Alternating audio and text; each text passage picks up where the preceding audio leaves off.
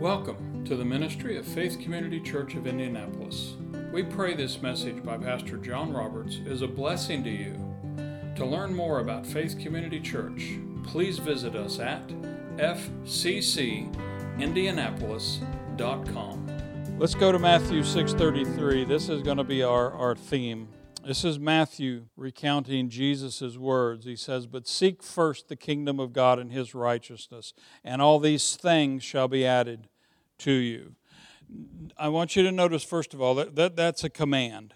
When it says seek, that word there, the Greek word there is in the active voice in an imperative mood, which basically means it's a command to you.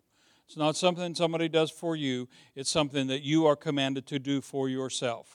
You are to seek. But it says when you do that, when you seek the kingdom and His righteousness, all these things will be added to you. Well, what things is he talking about? Well, he's talking about the rest of Matthew chapter 6. Verses 1 through 4 in Matthew 6, it talks about right giving. What is the motive for our giving? And when you read that, and I'm going to summarize all of this, giving has to be an act of mercy from our hearts. We don't give to get. We don't give for any other reason than we have, and it's talking about alms to the poor. Even giving to the church, giving to God, giving of your first fruits, giving of your tithe. That, the root of that has to be a sense of mercy. And I want to partner. I want to alleviate need. I want to help people. It can never be from a selfish, and basically when you read that, the counter example there is somebody who is calling their attention to themselves. I'm going to build a wing on a hospital, but my name has to be on that. Would to God that we don't want glory out of our giving. It won't count. But notice verse 4, it says that the Father sees in secret and He will reward openly. I love the little Greek word there for openly. It means He will make it come to light. That's part of the theme we're going to see here is the light. God is always shining light on stuff because light dispels darkness. But if we give for the right motives, God will reward openly. That's why He said in verse 30, all these things will be added to you. He's not opposed to you having things. Not opposed to blessing you, but he is opposed to you having things that control you. Amen. Verse 5 through 14, he talks about right praying. Our praying, again, it's not to be, and I'm not saying that we don't do public prayers. We do that. The men gather on Saturday morning. We pray publicly. We pray together. But what is your motive for praying? If your motive for praying is not to bring heaven to meet a need in somebody's life, then your motive is wrong and it counts for nothing. In particular, if your motive is to let everybody know how great a prayer you are. Would to God that our pride doesn't get that big. Because if we do that, then it doesn't count. But if we do, if our prayers are private and sincere, then the same thing in verse 6, it says, what the Father sees in secret, He will reward openly. And there's a theme going on here, verse 15 through 18, talking about fasting. I know now I'm really meddling. He's saying, when you fast, don't do it for show. In the ancient world, when people would fast, they'd take ashes sometimes and put it on their cheeks to make their cheeks look a little hollow. And they would just, I've been fasting for so many days. I've known people that, when you they're losing weight and it's nothing. There's nothing wrong with telling people that you're on a fast. But they will tell you, well, I'm not just fasting, I'm on a 40-day fast. Well, whoop-de-doo. Do Moses' fast. He fasted for 40 days. He didn't eat or drink. Try that one if you're so hot. We'll be burying you unless you're in the direct presence of God. But it's not about you. Fasting is not about you. Fasting is about telling your flesh, shut up, Buster. That's all it does. It gets your flesh under control. It doesn't make you more holy. It doesn't make you more righteous. All it does is tell your flesh, it is time that you shut up. And I'm not going to feed you until you get quiet. But again, if you do it for the right reasons, verse 18, the Father that sees in secret will reward you openly. It's all about motive. And then we get to verse 19 through 21. This is talking about our true treasure. And I've taught on this verse before here. Your heart will always follow your treasure. And I've heard it said before, if you put your heart in an area, your treasure will follow that. That's backwards. Your heart follows your treasure. Now, this is specifically talking about treasure because I'll be honest with you. When I hear the word treasure, I have one vision in my head. I see a pirate's chest, and when you open it, there's gold, there's silver, and there's diamonds and rubies. And lots of, and you just kind of get happy because you know life's going to be easy when it comes to paying bills from now on. That's included here. But the principle here is even more real. What you treasure, your heart is there. And it's not just talking about money, but we'll get into that a little bit more. And then verses 22 through 24, it's talking about your vision. How you see. Is the light of your eye true light, or is the light of your eye darkness? Because if it's darkness, it's really bad. He's talking about your vision. Don't allow your vision to become distorted. And in the essence, in verse 24, he's talking about trying to serve two masters, God and money. Those two compete a lot. Nothing wrong with money. Money's not evil, but the love of money is evil. And that, if I'm not mistaken, that love there is called, it's agape love. It's love that you put into something. It's loving money more than God. That will get you in trouble. And then the last part, verse 25 through 34, it's basically God saying, quit worrying. You can't add one fraction of an inch to your height. How do you think you're going to control anything else in your life? Now, that it does not mean that we don't have things to do, that we can't do things correctly or incorrectly. But it does mean you do what you know to do and leave the rest to God and quit worrying about it. I've used the example, Mark 16 says, lay hands on the sick.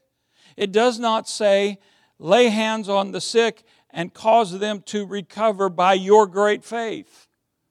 It just says, lay hands, leave the healing to Jesus. I don't have any power to heal people. And yet I boldly stand up here at times and in my own private time of prayer and command healing to people's bodies. Why? Because I have the Word on it. I have authority to do that as a Christian. Not as a pastor, as a Christian. I have authority to take authority and countermand what the devil's doing in someone's body. I have the greatest authority in my own body. I have second greatest authority in my wife's body. I have the third greatest authority is people that I'm your pastor, or my kid, probably my children and my grandchildren would come before that. And then the pastor, and then just people at large. And the farther you get away, you still have authority over the devil, but people can undo that real quick. I've said it before. You can bind the devil and he will be bound absolutely. You cannot bind people. That's witchcraft. Don't you ever try to get over there and cause someone to do something through your prayers. That'll get you in trouble real fast. We bind the enemy. He is our enemy. People are not our enemies, so we cannot bind them. We can loose them. We do have authority to loose them from bonds. Especially, Paul says it in the letter to the Corinthians, we can strip the blinders off their eyes so they can see the light. But keep in mind, that's one a lot of times you're going to have to pray over and over again because the second they get a glimpse of that light, they're going to throw those blinders right back on. Because he did it to Moses. When Moses came down off the mountain, they said, Moses, put a mask over your face. We can't stand the glory coming off you. And when Jesus resurrected, the glory shone. And they said, well, we can't put a mask on Jesus and hide the glory of Jesus. So we're putting a guard over our own face, and I'm blinding my own eyes because I don't want to see the light. And it's sad, but you read the first chapter of John, it says people love the darkness rather than the light. But that's a spiritual deception, and there again, we have to pray for that. We have to pray to break that off of people. Amen? Our battle's primarily prayer and declaring the word. But then we come back to Matthew 6:33. We are to seek. Literally, that word means, it means to pursue something or explore something. I look at it, it's a quest. It's a lifelong quest.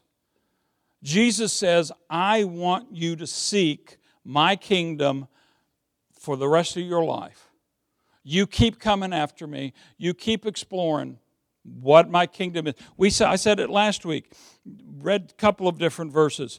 Jesus, or in the Bible, it wasn't. These were Old Testament verses. It said, "If you seek, I will be found by those that seek me.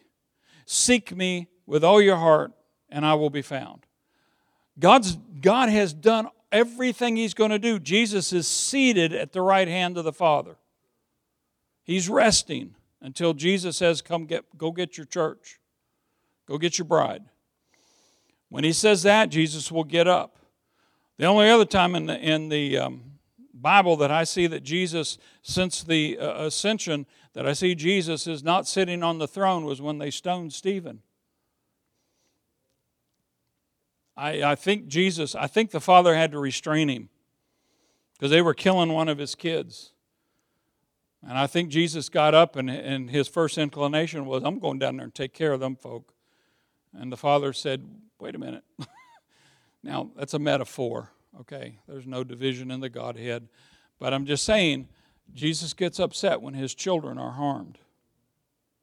He said it to Paul on the Damascus Road. Why are you persecuting me? Amen? But when it says first, this means it can have two different meanings. It could be the first of an event. So the Greek word pro. And I thought of immediately, my father is my progenitor. It means he's the first of my generation. And I realized he had a father and his father had a father.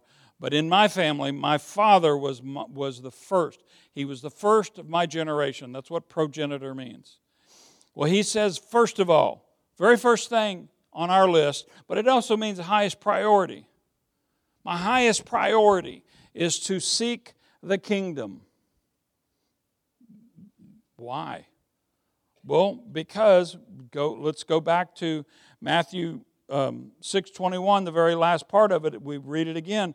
Where your treasure is, there your heart will be also. When he says this has to be your highest priority, Jesus is saying, it's another way of saying, you have to treasure my kingdom. This has to be something that you would seek out. If I gave you, and there are people that fall for this, but let's say I gave you a genuine map that would lead you to a pirate's treasure, a chest, big chest full of gold, silver, and precious stones. Believe me, you pursue it.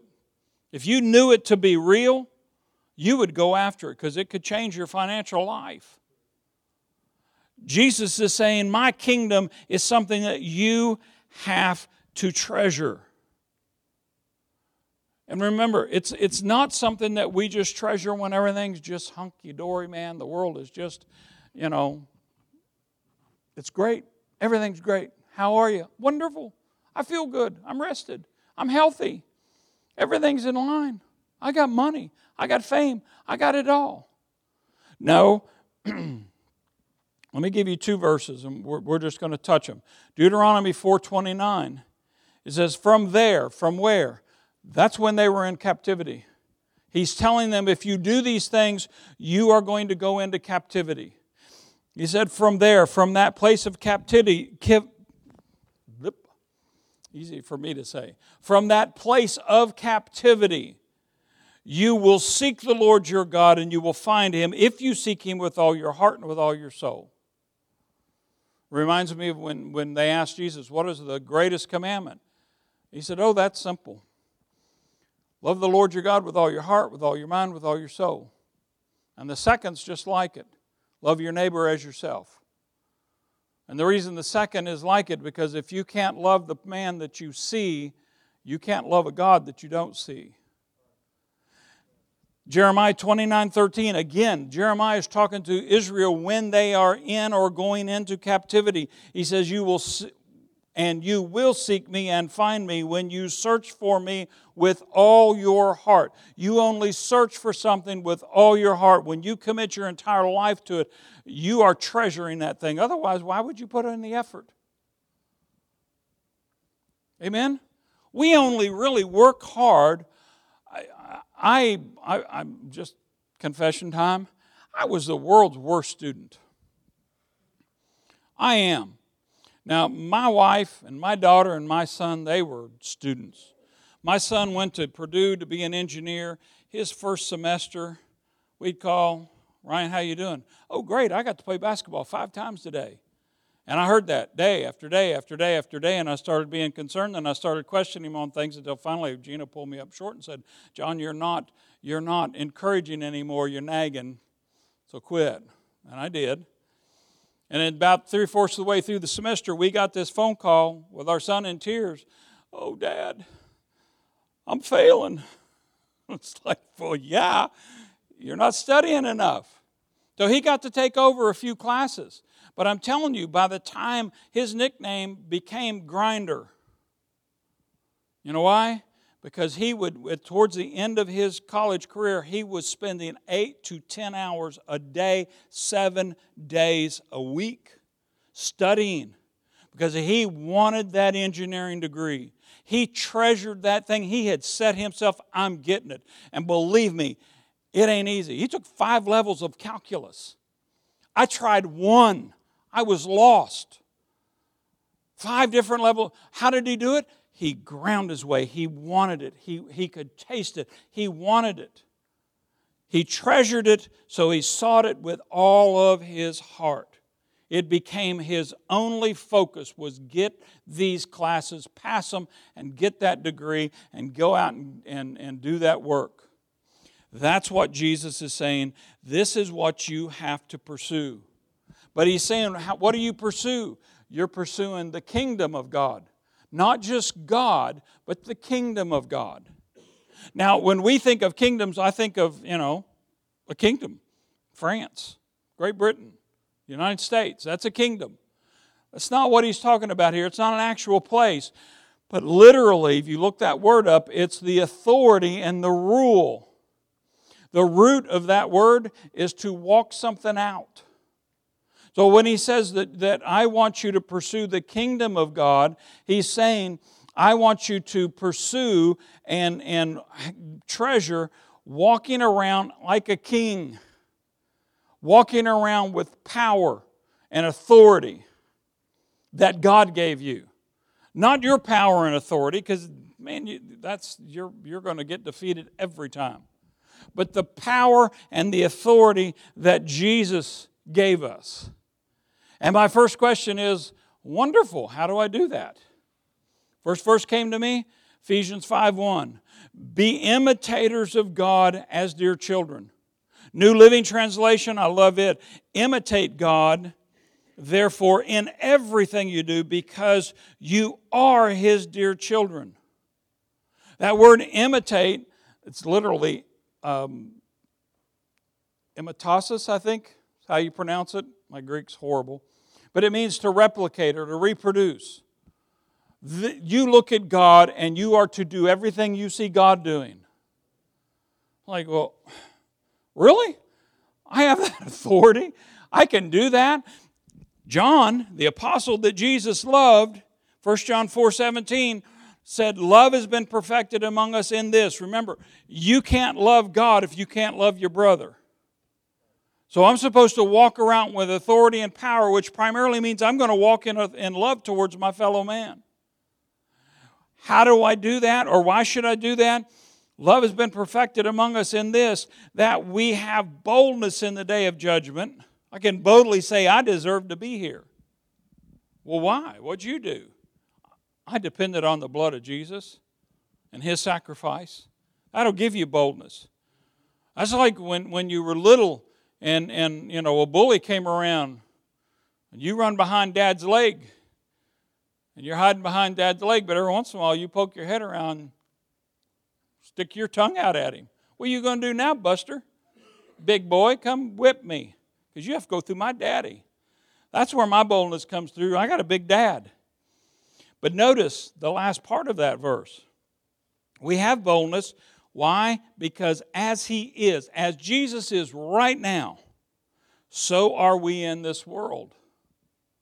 And that's not the Greek word "g," where we get geology. It's not talking about the planet. It's the Greek word "cosmos," which is talking about the world system, this fouled-up, sin-soaked system that Satan brought into the universe when he fell. We are to be in that system just as Jesus is, and walk just like he walked when he was here on the earth. Now you got to, that takes some boldness, but we can do it. Do you realize that we stand in the exact same Old Testament offices that Jesus stood in?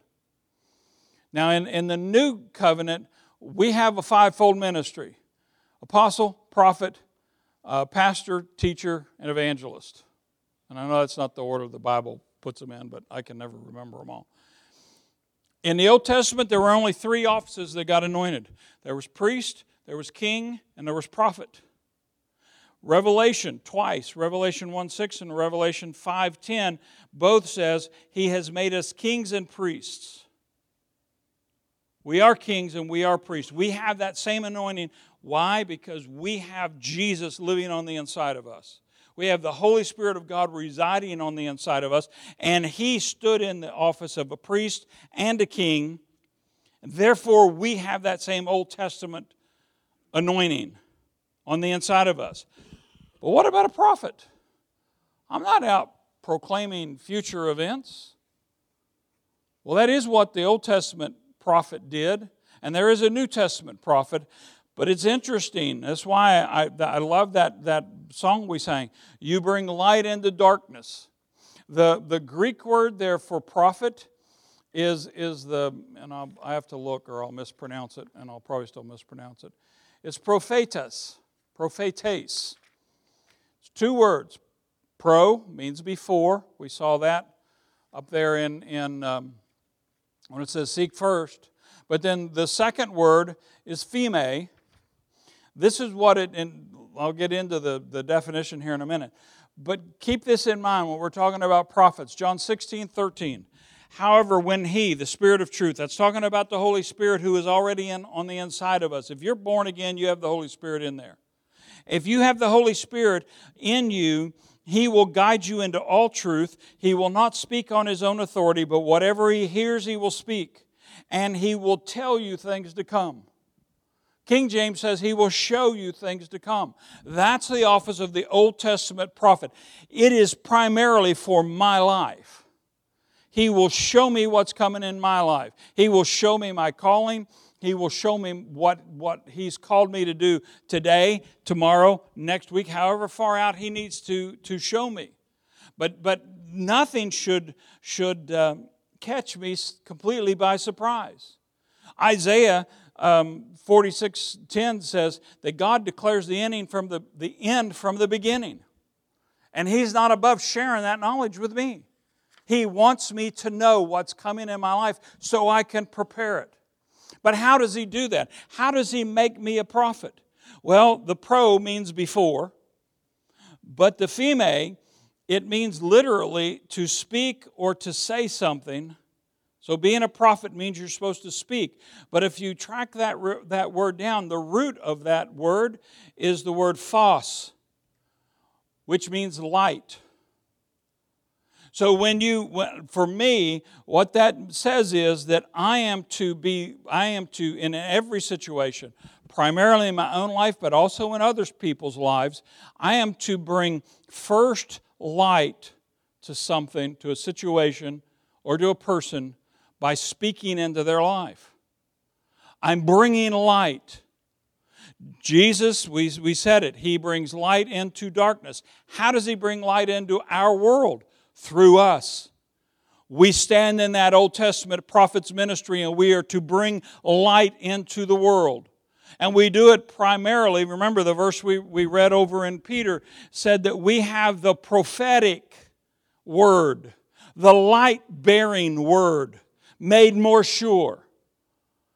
He gave us this light-bearing word so that we could speak it over our own lives, but speak it into other people's lives so that we bring light into their situation. That is exactly what Jesus did. When he turned the water into wine, that was a display of the power of the Holy Spirit. Remember, Jesus had done no miracles up until then. He was the second person of the Godhead from conception all the way up to the baptism of John. And no miracles. None. Why? Because he hadn't been anointed by the Holy Spirit to walk as a man. That was his calling, to walk as a perfect man. He was called in several places in the New Testament the second Adam. He was the second person of the Godhead. But he laid all of those privileges aside and walked as a human being made in the same image as the first Adam. But he listened to the Holy Spirit. A couple of places in the New Testament, in the Gospels, it says, I only say what I hear the Father say. I only do what I see the Father do. He did not do things on his own initiative. Nothing. He listened to what God told him, the Father told him, and the Spirit anointed what he said and what he did because it was the Father's word. He was not manifesting his own glory. He was manifesting the glory of the Father through the Holy Spirit. It's why he had no miracles before then. And it's why he had to be very careful. You know, when he spoke to Lazarus, he called him. He didn't just say, come forth. He said, Lazarus, come forth. When at the garden tomb, when they said, you know, are you this Jesus? Judas had already kissed him on the cheek. So they knew it, but these are guards. These are military men. I'm double-checking everything. Are you he? And he said, I am. And when he said, I am, he used the word for Yahweh. And when he did, every one of those soldiers fell flat. They were all knocked on their rear ends by his words. But if there's a curious little verse, if you read just past that a little bit, it says in a few minutes that this young man came through and he had no clothes. He just had a cloth. Where did that happen? The Garden of Gethsemane was very close to the tombs. And tradition tells us that was John Mark. The later John Mark in the book of Acts that Paul got upset with and when he went home, and he and Barnabas split over later on. They had the first church split. Barnabas said, John Mark will work out this time. And Paul said, no, he won't, and I'm not taking him. And Barnabas said, well, fine, go without him. But you're going out with me or without me. And so Paul took Silas. I think it was Silas. Went off. That church history tells us that was John Mark. When Jesus said, I am, that word had so much power that he raised him from the dead by accident. The reason he was naked, he was in there, he was in the tomb with his burial cloth on. They don't bury you fully dressed. You just had a cloth over you. And suddenly he woke up and he's in a tomb, and all he's got to keep between him and Mother Nature is a cloth, so he wrapped up in it. And he didn't know what was going on. He walks out in the middle of this arrest scene, and somebody said, what are you doing here? Are you one of his? And he got a little frightened. Well, I'd be a little frightened if I woke up in a tomb. That would kind of, you know, twist your day. And then he ran off, and they grabbed his cloth, and he just ran off in his birthday suit. That's how powerful God's word is. But he's given us this same anointing. He says we are to John 5:19, I just quoted it a minute ago. Jesus said, "Most assuredly, I say to you, the Son can do nothing of himself." When it says he can do nothing, it means because he chose that. He chose to submit himself to the Father. But what he sees the Father do, for whatever he does, the Son also does in like manner. I love the Phillips translation of that. It says, Jesus said to them, "I assure you that the Son can do nothing of his own accord, but only what he sees the Father doing. What the Son does is always modeled on what the Father does. For the Father loves the Son and shows him everything, and that he does himself imitate." He's an imitator. He's imitating what he sees the Father do. Exactly what Paul told us to do in Ephesians 5:1. Be imitators of God. He's not saying just be a mimic, be a clown. He's saying listen to what God says. And God will speak primarily to us through his written word. I've said it before. If you don't have a lot of time for Bible study, then you need to bury yourself from Romans chapter 1, verse 1 through the end of Jude. That's where your primary study should be, because that's the epistles that are written to the church to tell us how to live our lives. Acts tells us what the first century church acted like and what our churches ought to be. And Matthew, Mark, Luke, and John tell us how Jesus lived. But once you're born again, that's good. I'm not saying that you don't need to go back and read the Gospels, but if you're desperate, get in the epistles. That's where you find your authority. That's where you find out how you're supposed to act. Amen? Now, can we really do this? Well, let me give you, this is a negative example, but let me show you something. Isaiah 14. This is talking about Lucifer. Remember, Lucifer was around when Jesus created the universe, or at least there's indications he was. He watched Jesus say, "Light be," and the universe came into existence. He's watched Jesus speak and see things manifest. So when he decides that he's going to, foolishly, that he's going to exalt his throne above God's throne, what does he do? He imitates God. Verse 13, "For you have said in your heart," this is talking about Lucifer, "I will ascend into heaven. I will exalt my throne above the stars of God. I will sit on the mount of the congregation on the farthest sides of the north. I will ascend above the heights of the clouds. I will be like the Most High." He did this out of his own will. That's the reason it was considered sin. That's the reason he fell. If we start declaring stuff out of our own will, that's our flesh. But when we have the Word on it, when we have the Holy Spirit witness that is confirmed by the Word, because your witness always has to be confirmed by the Word. The Word is preeminent over anything I feel God leading me to do. If I can't go to the Scriptures and justify it through the written Word, just set it aside. It's not God. And keep in mind, this same Lucifer, Satan, will come in as an angel of light. Which means what? It means he looks good. He sounds good. It sounds like it really, this could be God. But there will always be a catch to it. There will always be something that tells you, there's a violation of the Word somewhere in here. And if you're listening to God, and the more words you get, the more familiar with the words you get, the more obvious those things become. Amen? It's the Word that keeps us straight. Now, how do I walk this out? The major way that I do this is I look at the incarnation. Now, in the New Testament, primarily in Paul's writings, because Paul uses this phrase, we've used this phrase, Jesus is in my heart. Nothing wrong with it. It's a true statement. You know how many times it occurs in the Bible? And it's a very common phrase amongst Christians. It's used one time in Ephesians. One time. And yet we all use it. There's also the phrase, Christ is in me. That one occurs 5 different times.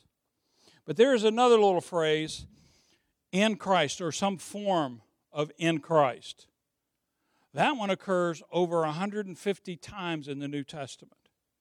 Paul's trying to get something across to us when he uses that phrase 150 times in his letters. What does it mean? Our best picture of that is the incarnation. 1 Timothy 2:5. And you're going to have to hang with me here, because if you don't listen carefully, you're going to think I said something that I didn't say. 1 Timothy 2:5 says, "For there is one God and one mediator who can reconcile God and humanity, the man, Christ Jesus." Paul identifies Christ Jesus as a man. When the incarnation happened, when Gabriel came before Mary and he said, "Mary, you're chosen of God, and God wants to impregnate you with the Messiah." And Mary said, "Let it be according to your word." Literally what happened at that moment, the second person of the Godhead, God produced, I don't know exactly how he did it, probably just he made it, but he produced a sperm cell. And it united with the egg that Mary had in her own body, because she was the physical mother of Jesus. God didn't create a complete whole body for Jesus like he did out of Adam. He used part of his already creation in Mary. It's the reason, and I know it's a big thing on the left today, that we have this patriarchy, and the reason a lot of lefties will reject the Bible is it's patriarchal from beginning to end. The reason it's patriarchal is God chose to declare that this nature of sin was passed down from father through father through father through father. Does not mean that women aren't born with sin, because even women have a father. Nobody's ever been born without a father except for Jesus.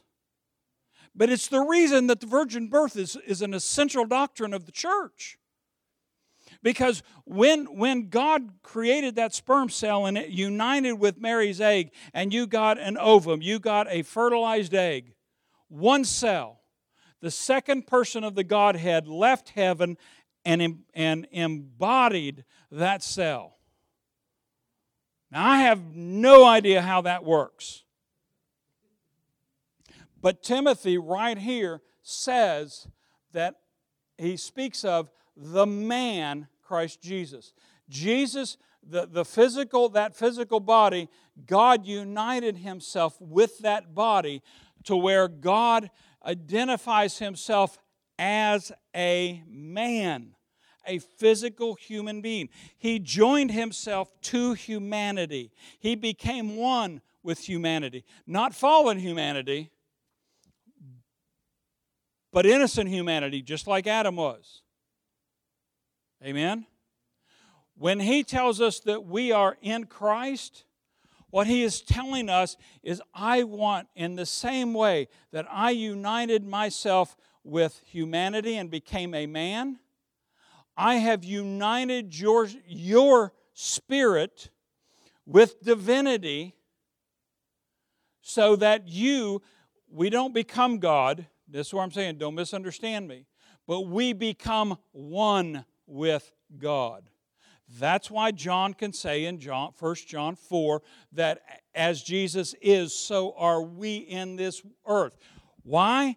Because I am one with him. I am united with the divinity of Jesus, the divinity of Christ. And it is amazing. It's beyond my belief. First of all, I don't understand how God has to be unlimited, and yet man is limited, and yet God united with humanity.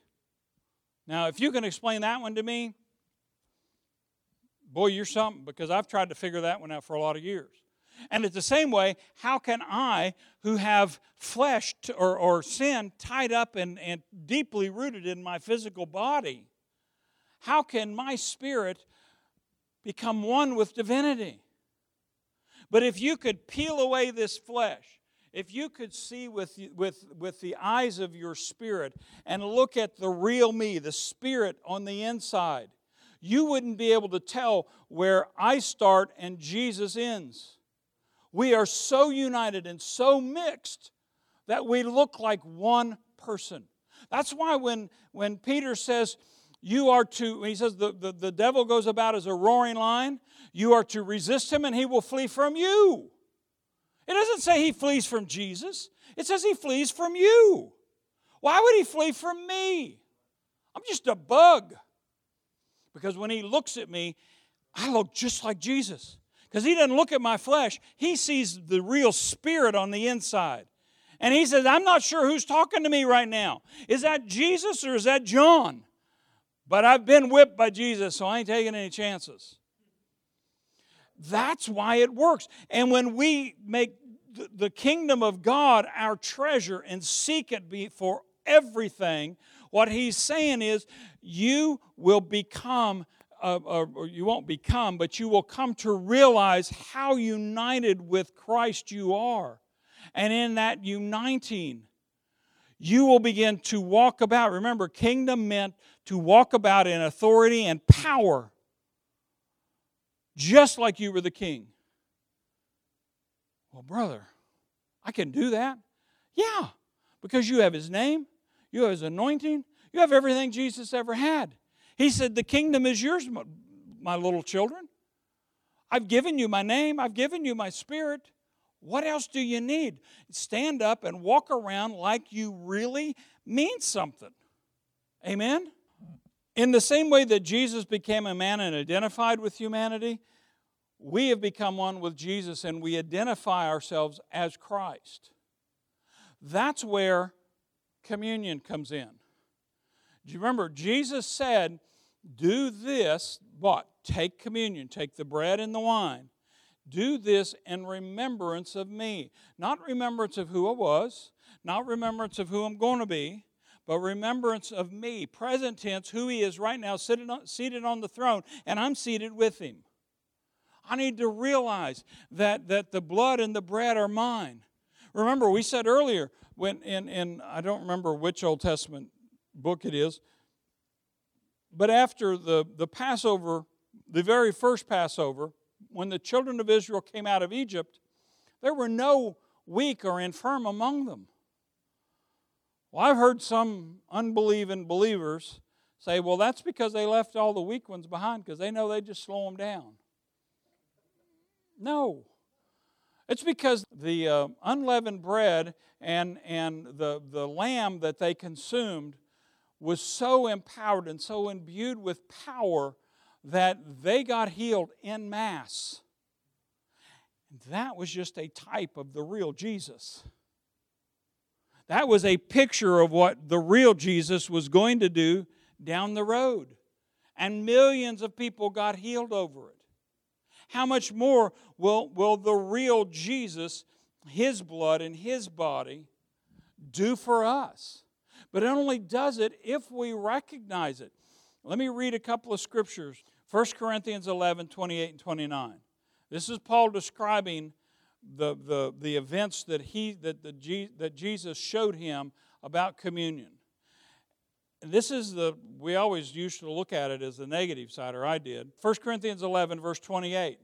It says, but let a man examine himself, and so let him eat the bread and drink the cup. For he who eats and drinks in an unworthy manner eats and drinks judgment to himself, notice, not discerning the Lord's body. I see three ways we don't discern the Lord's body. One, I don't realize that I am united with him. I am the body of Christ, or I'm part of the body of Christ. The church in the earth today as a whole is the body of Christ. That's why we're not the bride of Christ. I used to get really concerned because, you know, when I think of a bride, I think of a white dress, and I don't look good in a white dress. You take the most beautiful bridal dress in the world, you put it on me, and you're going to laugh. Well, I'm not the bride of Christ. Not yet. Because the bride of Christ will consist of the entire church, from the very first Christian that got saved to the very last Christian that got saved. And a lot of the church is gone. They're in heaven. So what am I? I'm the body of Christ. The believers present in the earth today make up his body. Just like he had a physical body in the earth, just one man in Galilee, he could only minister to a few hundred people, a few thousand people at a time. We are his body. Collectively, every believer in the earth makes up his body, all the way from the head down. Amen?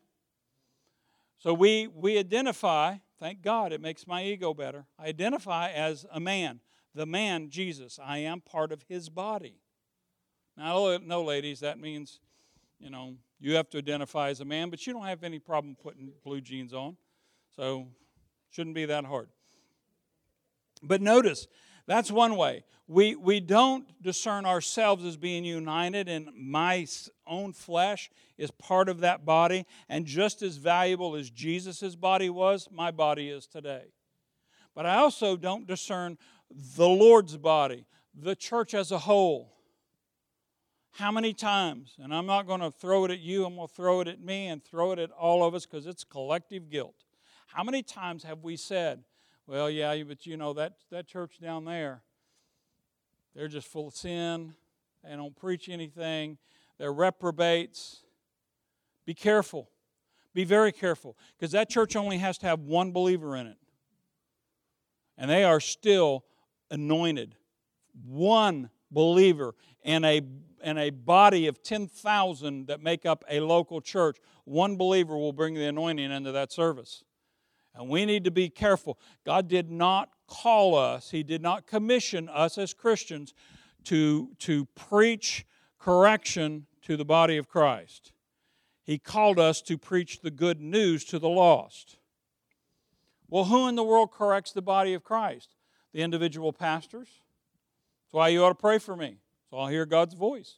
If we need correction, he'll usually start with me. Believe me, I've come in here more than once with my toes bloody. He'll anoint apostles and prophets. There are still prophets in the land. And they'll go to occasionally to some place and they'll tell, you're wrong here. This needs to be corrected. But if they're in order, they'll usually go to the pastor and the leadership and say, this needs to be done. This needs to be corrected. And you're wise, if, you know, you need to let them show you in the Word. Don't just listen to, they may have just, you know, they are also prone to having too much pizza on their, or too many pepperonis on their pizza. Sometimes that's it.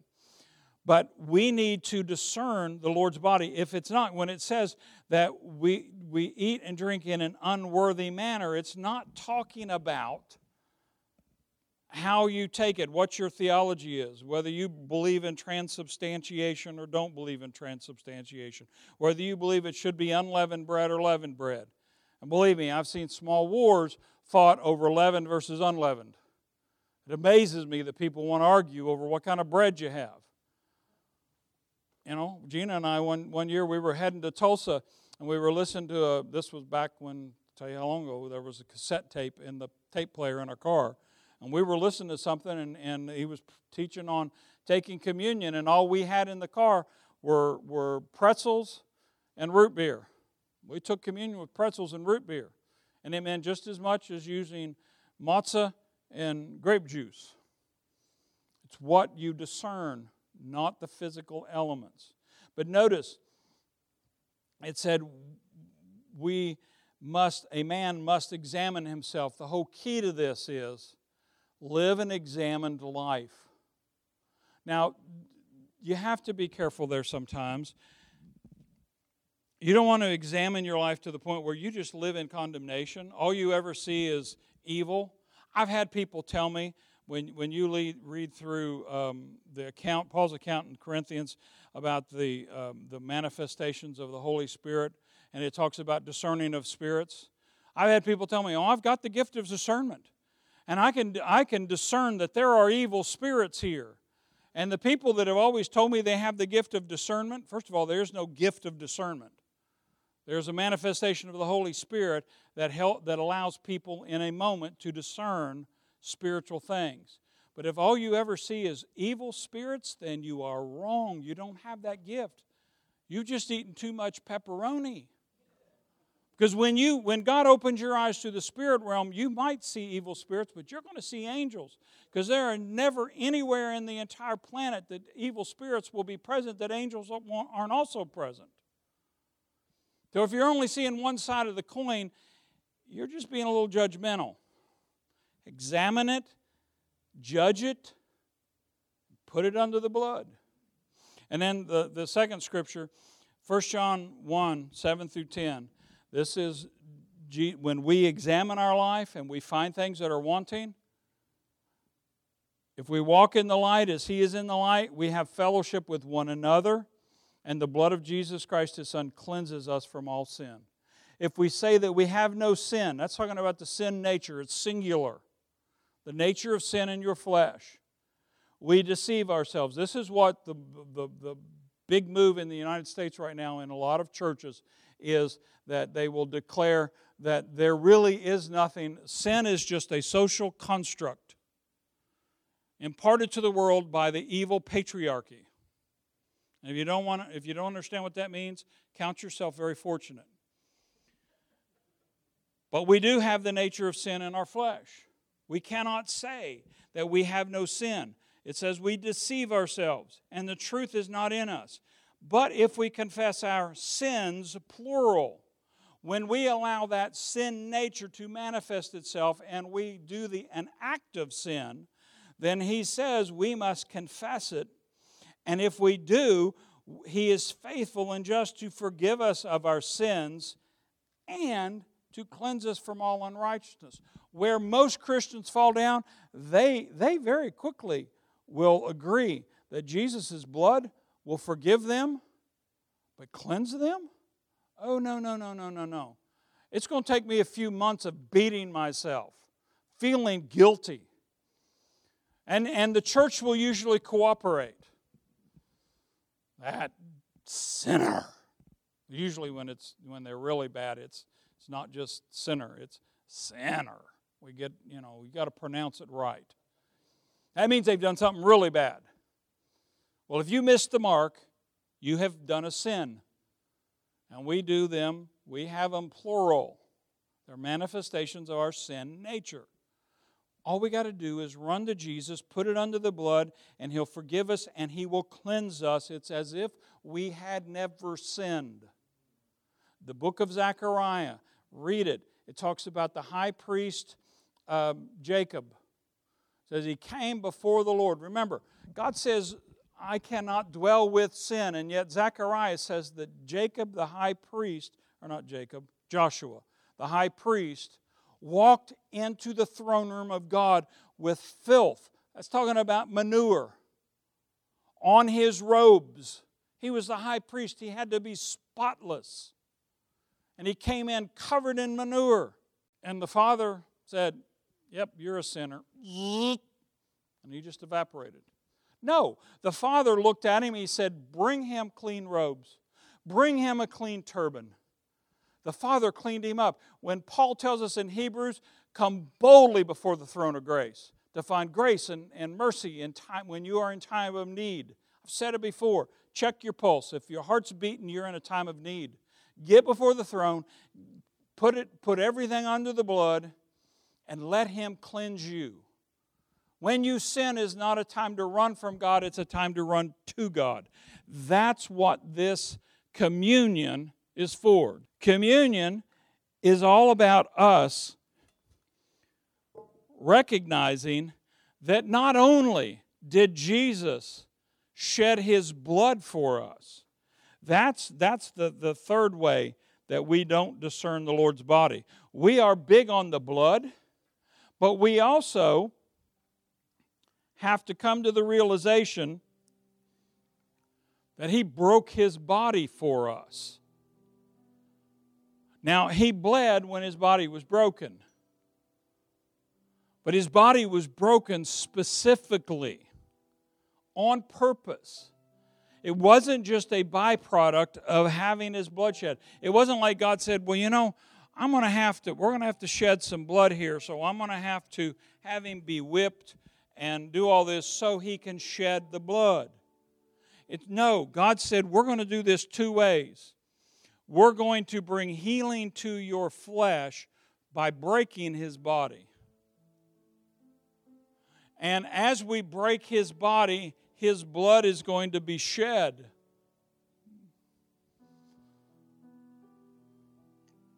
The breaking of the body brings health to our physical body.